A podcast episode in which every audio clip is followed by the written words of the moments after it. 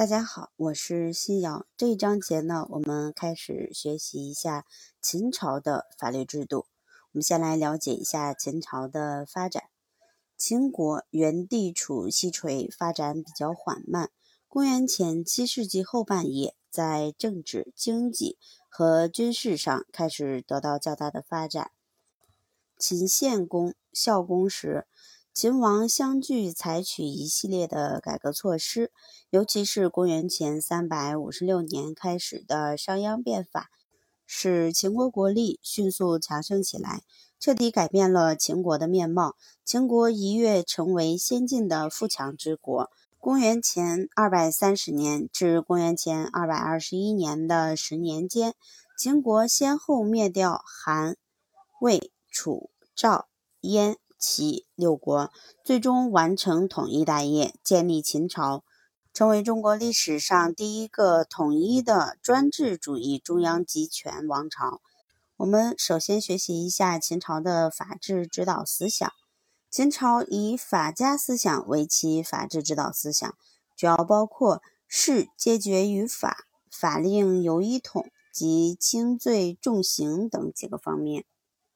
事皆决于法。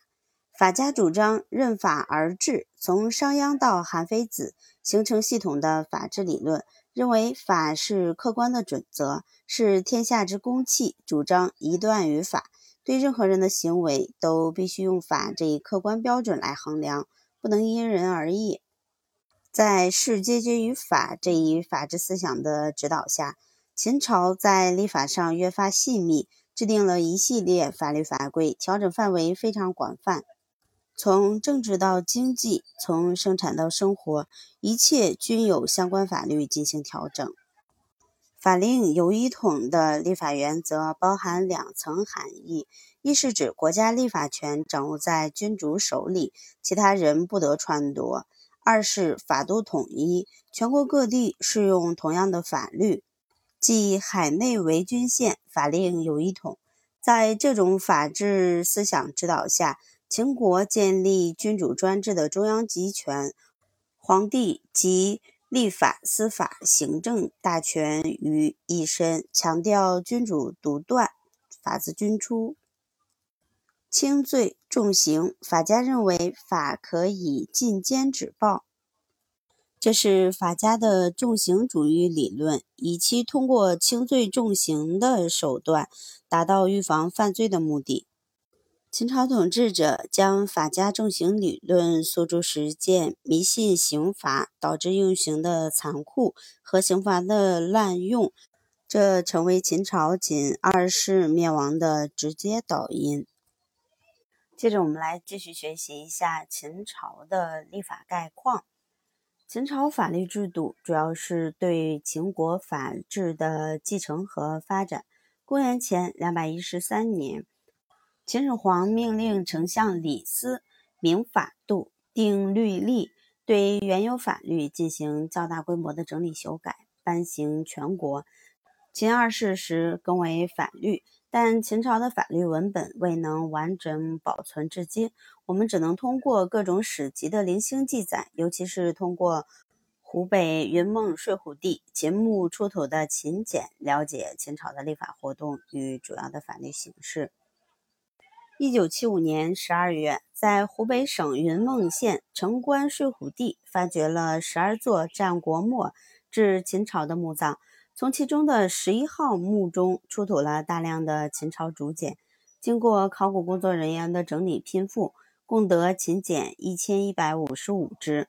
这批竹简统称为睡虎地秦墓竹简，简称云梦秦简。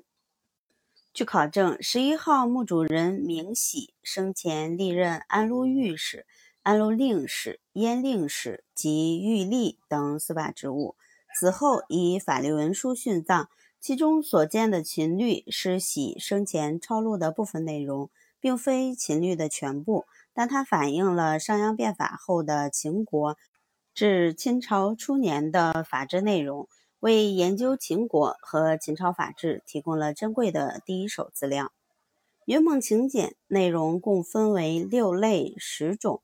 第一类，私人摘抄的律例；第二类，官方对法律的解释说明。第三类，国家对治狱、训狱的一般原则和法律公文程式的规定，其中附有某些典型事例，如封诊式。第四类，地方长官发布的具有法律效力的文告，如语书。第五类，私人既有的有关国家和个人经历中的大事，以及要求官吏遵守的一些行政规则和要求。如为吏之道。第六，类似后世的农历铺树的书籍，如日书甲种和日书乙种。秦朝以先秦法家的法治原则为指导，通过一系列的立法活动，建立起律令制诏等多种法律形式构成的统一法律体系。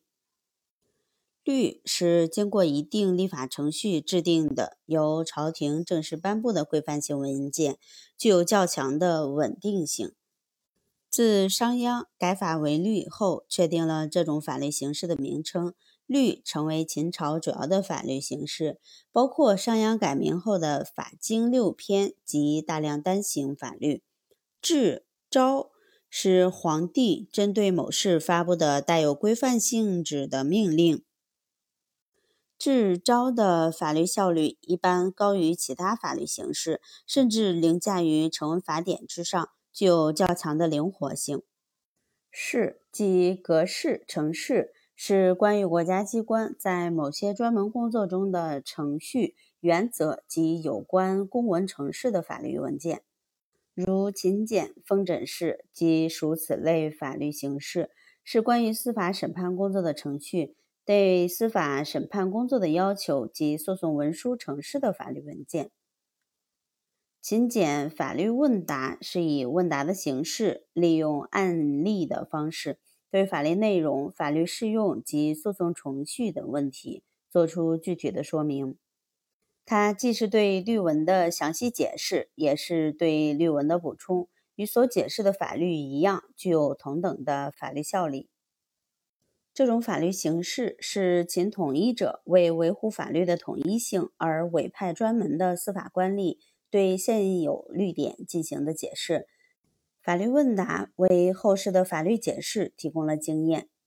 秦的庭刑式是一种成立，是司法机关对案件进行审理判决的先例，它可以作为审理判决案件的法律依据。庭刑式是律的补充形式之一。此外，还有乘客等法律形式。乘是关于劳动定额等确定额度的法规，如工人乘；课是关于工作人员考核标准的法规，如勤俭中的牛羊课，既是考核督课畜牧人员饲养管理牛羊的专门法规。